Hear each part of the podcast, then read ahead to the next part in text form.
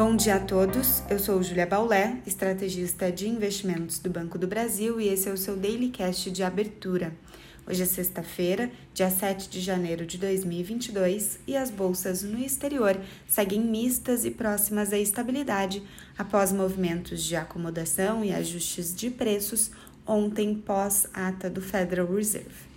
As atenções agora estão voltadas ao relatório de emprego, payroll nos Estados Unidos, que pode consolidar as apostas mais hawkish do mercado sobre a aceleração da atuação contracionista pelo Banco Central norte-americano. A expectativa é que o dado venha mais forte do que em novembro, considerando as contratações de Natal, e que tenha sido aberta, portanto, mais de 422 mil vagas de trabalho em dezembro. Mas o dado do relatório ADP ontem, que também indica sobre o mercado de trabalho em dezembro, veio muito melhor do que o esperado, com mais que o dobro do esperado de criação de vagas, o que indica um payroll ainda acima da expectativa inicial e faz os futuros de Nova York testarem altas nesta manhã. Já na zona do euro, as bolsas seguem mistas, com a divulgação da inflação ao consumidor de dezembro. A inflação atingiu máxima histórica de 5% no mês. O dado sofreu aceleração, considerando que a inflação acumulada até novembro era de 4,9%.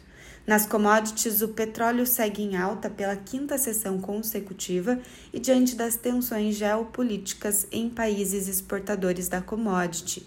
Campos de petróleo foram invadidos por milícias na Líbia e houve protestos violentos no Cazaquistão. No Brasil, a agenda de indicadores é fraca hoje e os investidores podem surfar os movimentos do exterior que ainda aguardam o payroll enquanto acompanham as mobilizações do funcionalismo público, o avanço da Covid-19 no país e as pautas políticas que envolvem o campo fiscal. O Ibovespa, que ontem teve o seu primeiro pregão positivo do ano, hoje não tem sinais claros. O exterior não indica um direcionamento até o momento e no Brasil, a ausência de novas notícias sobre os temas citados anteriormente pode ser positiva, assim como a alta do petróleo pode beneficiar o índice. No câmbio, apesar da correção ontem voltando para os R$ 5,70, o dólar segue em patamar elevado, já sensibilizando a liquidez que está reduzindo para mercados emergentes após os acenos contracionistas da política monetária nos Estados Unidos. Ainda assim, hoje, moedas pares do real avançam contra o dólar nesta manhã. Um bom dia a todos e até a próxima!